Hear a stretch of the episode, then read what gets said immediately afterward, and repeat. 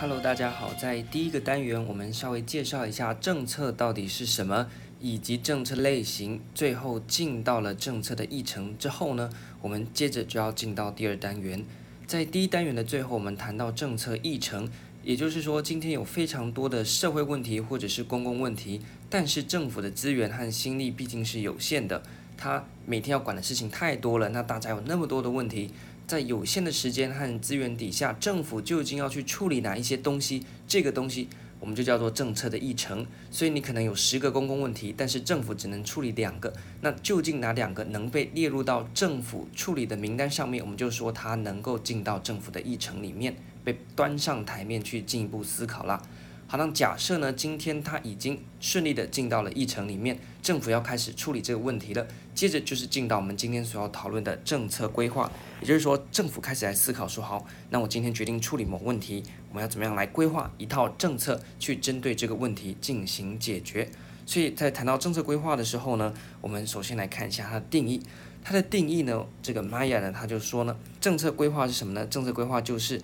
选择和设计集体行动的理性途径，用来干嘛呢？达成未来事物的一个过程。好，所以我们把它白话的来讲啊，它就是什么呢？就是啊，你要去达成未来的一个目标的过程。那这个过程具体来讲，把它解压缩，就会变成你去去进行选择和设计。那么这个是涉及到集体的行动。我们说政策一定是涉及公众的事务，不可能有个人的嘛。所以集体行动的一个什么呢？理性的途径，这就包含到我们第二单元会讲到的，今天谈到的政策规划，或是之后我们谈到的政策规划的途径等等的。好，所以你可以把这个比较文绉绉的版本记起来，或者是用你的方式把它写出来。反正的政策规划就是思考怎么样去落实一个呃问题的解决的过程啊。像是你今天想说啊，糟糕，你的。可能你的笔没水了，或者是你的笔断水了，那你要怎么样把这个笔断水的事情给处理好？你要规划一番嘛，或者是你今天决定要出去玩，出去玩呢就是一个议题，那你要怎么样规划？那满足你出去玩的这个目标，这个也是一个规划的过程。只是政府的里面呢，我们涉及的比较就是公众的 case。好，那这这个定义背起来之后一鱼两吃啦。我们在谈到任何的概念，第一个先谈定义，第二个就会有很多学者对于这个定义的特色。来去做一个拆解，所以我们谈到政策规划定义，你可以用这一组。那么如果呢，他问说政策规划有什么特色，你要不要再额外背一组呢？就不用了，就把这个定义拿来拆解就可以了。所以我们说政策规划有什么特色呢？第一个，政策规划是一个选择与设计的过程；第二个，政策规划是一个集体的行动；第三个，政策规划是一个涉及到理性的运用的途径；第四个，政策规划。我们讲说达成未来事务就是什么呢？政策规划是一个目标导向的东西。最后就是我们谈到它既然是一个过程，它就不是不变的，而是随时在调整的。所以政策规划也是一个什么呢？变迁导向。OK，这五点呢就是政策规划它的特色。所以如果题目问你定义，那你会写问你特色要不要再重背呢？不用，你就把你背的那一个重新排列组合之后呢，就可以变成政策规划的定义。和它的特性或它的特色。接着我们来谈一下政策规划，它具体的来讲有哪一些步骤。我们再回到刚刚的例子哦，你讲政府的这个好像太遥远了，那么就谈说你今天决定要出去玩，这个是你的呃议题，那么你就要来规划你的旅游行程，这也叫做什么呢？一个规划嘛，就是针对你的旅游来做规划。那这个规划呢有哪一些步骤？第一个，我们要研拟目标，既然它是一个目标导向。我们就要先确定目标，像你要发射飞弹之前，你也是要先确定飞弹到底要打到哪边嘛。你要出发去玩之前呢，你也先决定你到底要去哪边玩嘛。那这个目标呢，我们可以延伸到公共管理里面谈到的目标设定，有一个所谓的 SMART 原则。S 是什么呢？S 呢就是 specific，你要非常的明确啊，不能呢非常含糊。那 M 是什么呢？M 是 measurable。既然是一个目标，你要能够衡量，不能说哎，我要很快乐，那快乐能够衡量吗？你要具体来讲嘛，你可能什么什么事情能够让你快乐，而且是能够衡量的，不然到底有没有达成，你也没办法去说。A 是什么呢？A 是 achievable，你要能够达成的。如果说你要登陆火星，哦，那这个有点难达成了，所以你要稍微衡量一下。那 R 是什么呢？relevant，这个。目标呢是要有意义的，要有直接关联性的。你不可以说，哦，我要去台北，结果我们的这个呃目标呢是定在一个跟台北反方向的地方，这是很荒谬。那最后呢，一个 T 就是 timely，你也不能说啊，我要把这个事情给做好，那需要多久时间呢？无限长哦，那这样子的就永远做不好，像政府在做一些工程啊，喊了十几年永远做不好，那这个是 T 的地方呢不够明确啊，所以不能喊说啊，我们要开一个什么什么工程，结果呢需要几年呢？一百年，你又不是欧洲的在盖教堂盖了四五百年，那大致上呢，我们还是希望我们的目标能够符合 SMART 原则，那这个是公共管理的部分，稍微提一下。那你目标你定好，假设你要去。呃，绿岛玩好了，接下来你就要评鉴你的需求。那你去绿岛究竟是希望可以单纯的放松，还是喜欢吃吃喝喝，还是你要去爬山、钓鱼、潜水，这都不一样。你的需求要去评鉴一下。那当中呢，包含的像是资源的分配啊、流程啊、排序啊等等的。因为你的时间、你的钱、你的体力呢等等的都是有限的。那你要把你的需求去排列一下哈，你不能说这个也要，那个也要，没办法达成。这细细节呢，大家的书里面一定都有。我们这边是简单的把它拉出个梗概。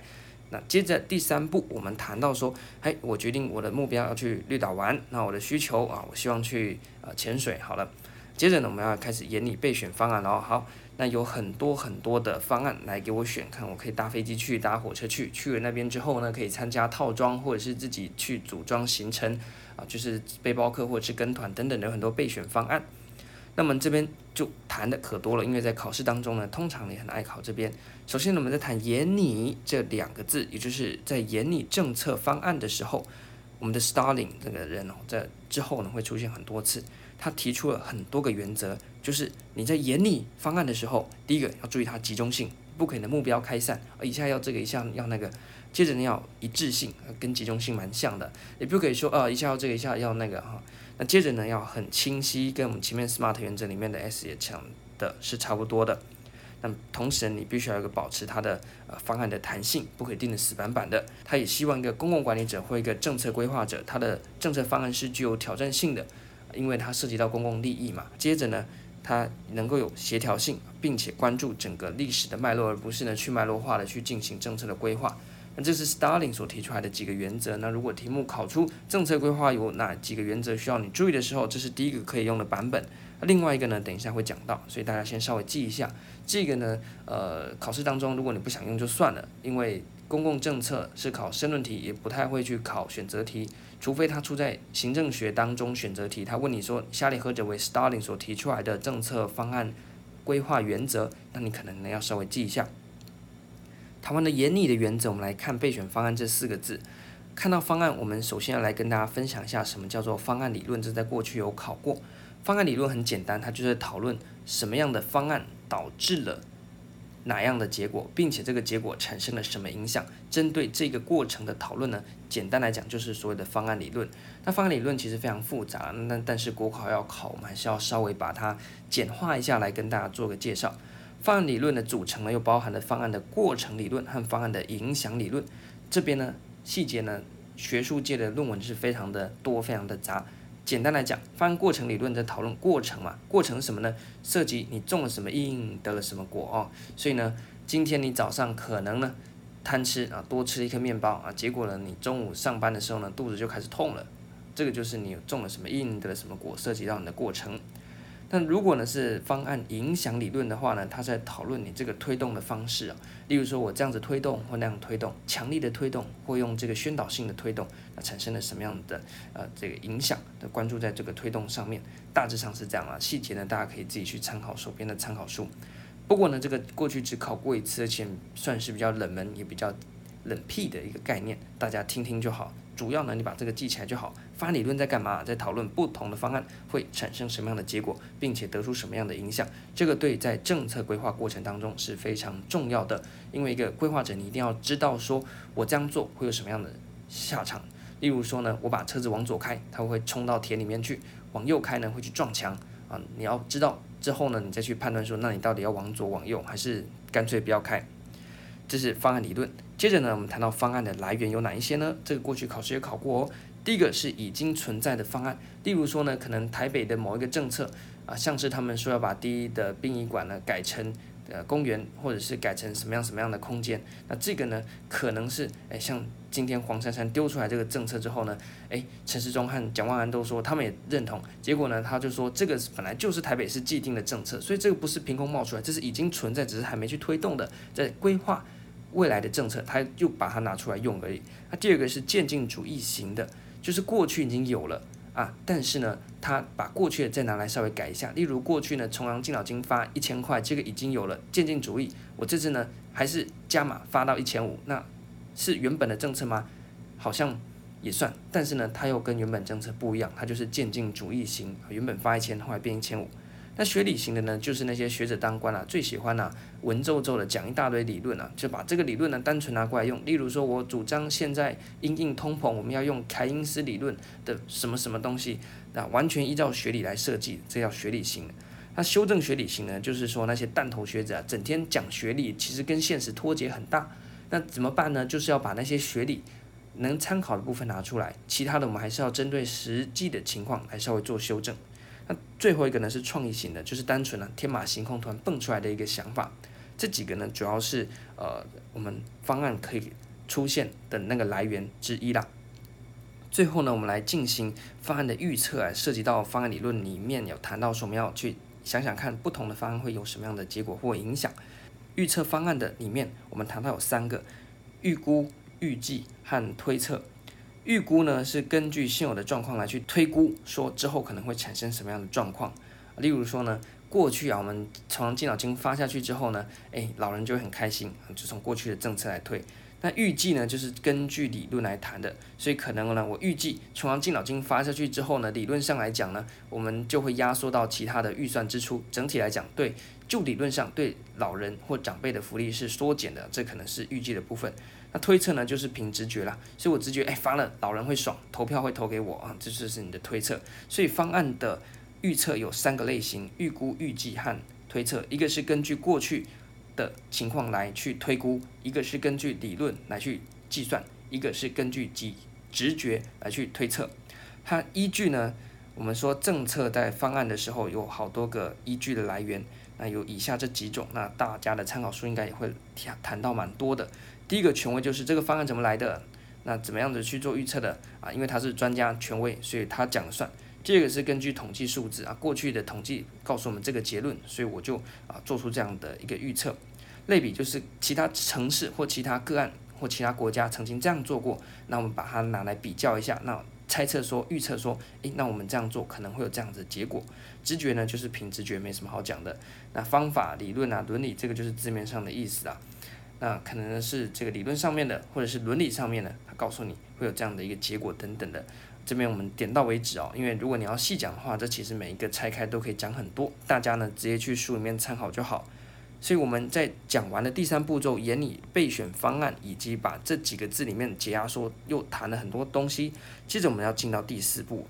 你今天已经研拟好了不同的方案，例如说，我到绿岛去之后，那我要去潜水，我要去吃什么好吃的，那晚上我要去喝哪一家酒吧。接着你就要方案筛选，因为你的钱有限，那你的时间有限，你的技术有限。例如说，你想要去啊、呃、跟海龟游泳，但是呢，其实你的技术没那么好，那你可能呢就要多花钱去找教练，但是呢钱又不够多，你可能要去跑酒吧，那你就没那么多钱去找教练来付钱。那还有你不同的价值以及这个正确性，当然个人的呃正确性比较少啊，但是呢，如果是公共政策的话，常就会涉及到一些正义或公平或者是公共利益的问题啊。例如说你要做一个开发，你可能呢呃要把水库引水呃来作为这个科学园区的用水，但是呢你这样子一引水之后呢，原本的田地它的水就被引走了，良田就会变荒地。那当然是有利于你的科学园区发展，但是原本的良田它变成了荒地，那些农民难道就不重要吗？所以在公共政策又特别容易涉及到价值和正确性，这个呢是你在筛选的时候呢一定要去讨论的，尤其是最近考试如果考出政策方案如何筛选的时候呢，请你一定要记得把这两个加进去哦，因为这个是在学理上面呢非常重要，但是实务上面呢啊、呃、大家就心知肚明嘛。那谈到政策方案筛选，它是一个非常爱考的，除了这四大。面向之外，另外一个很重要很重要的叫做可行性分析，这个呢是几乎啊必考了。如果考这个单元，几乎必考的可行性分析呢，就是今天我们好方案筛选出来了，我有 A 方案啊，B 方案，然后筛选出这两个方案，但是这两个方案就能够马上做吗？不一定，它到底可不可行呢？例如说，我有五个方案啊，我去绿岛有五个方案啊，可能搭火车、搭飞机、搭船等等的组合。那可行性分析呢，我就分析完之后发现说，诶，我可以先搭火车到台东，再搭船到绿岛去。好，所以呢，这是我的选出来的方案。那你说好，那我们就执行吧。结果呢，在可行性分析的时候发现说，哇，糟糕，今年呢完全没有假可以请。所以呢，这个方案可行吗？不可行。为什么呢？因为时间的面向呢，你被卡住了。或者是说呢，你想说我要快一点，从松山直接搭飞机到台东，从台东再飞绿岛。好，那我选出这个方案来。结果呢，可行吗？不可行，为什么呢？因为经济的因素啊，你没有那么多钱，或者是呢，你已经规划好了，结果可行吗？不可行，为什么呢？因为环境啊，台风来了，飞机不飞等等的，所以可行性分析非常的重要。当谈到政策规划，你选出这个之后，你到底可不可行？你也是要再去做一番的思考。所以政府在规划一个政策，他选出了，诶，我要。做哪一个方案的时候，在付诸执行之前，他必须进行可行性的分析，确定这个政策是可行的。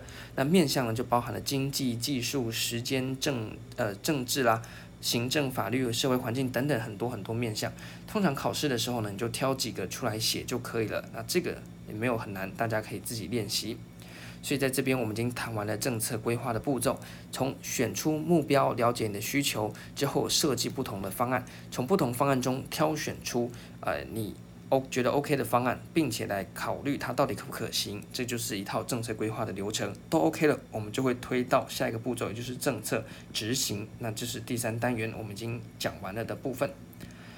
接着我们来谈政策规划的途径啊，这个也是小菜一碟啦。我们在介绍说政策研究、政策执行研究，不是有上而下、下而上吗？那在第一单元我们不是有谈到政策包含了零和和非零和吗？那这个都是影响到政策规划的途径。你可以是上而下的规划，就是由上级规定好，交给下级去做。例如说呢，中央的呃卫福部疾管署，或者是呢我们的 CDC 疾病的流行疫情管制中心，那他们做好决策之后呢，叫底下去执行，那底下呢基本上就是照办。另外一个呢，可以由底下发起来向上推动啊，不管是由地方政府或者是基层官僚发起，或者是交由民间来发起，这就是下而上的规划。这个呢是对应到不同政策类型。如果是那种零和的啊，大家会吵架的，通常都是上而下的规划。如果是大家比较没意见呢，不吵架那种非零和的呢，才可以有这个下而上，比较有下而上规划的这个空间啊。那我们在前面谈到说，在政策方案规划的时候，Starling 提出来了几个原则。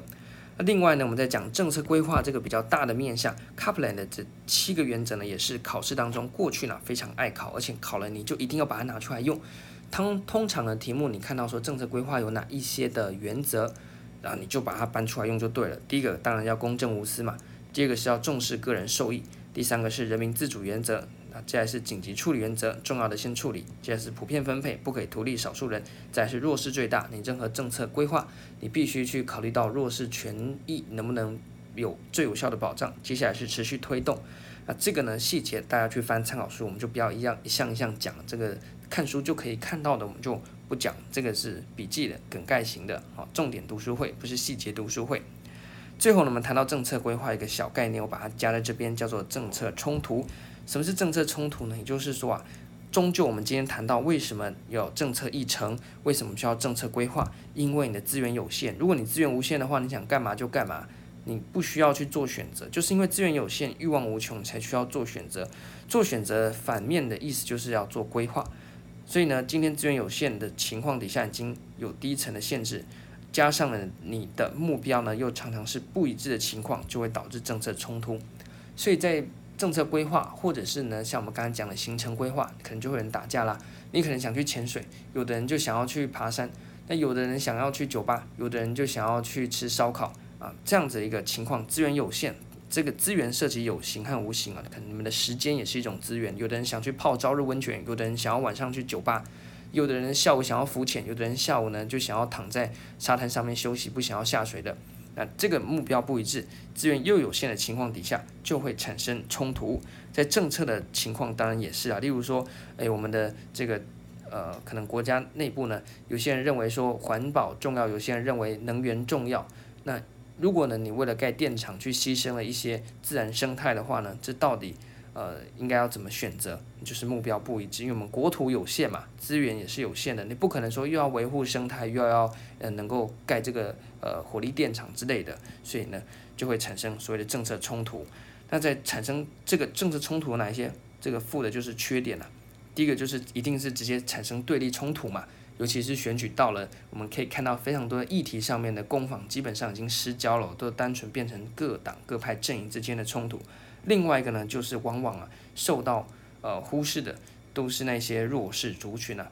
当然，现实状况是残酷的，但是我们在学公共政策的时候呢，还是要了解这个情况啊，啊，警惕自己说不要变成这种人就好了。好，所以这个呢是在政策规划，我们谈到最后一个概念叫做政策冲突，就是在规划的过程当中，因为资源的有限，目标又不一样的时候，就会产生对立的状况，负面的影响就会彼此的攻讦，还有呢造成弱势族群的呃利益忽视。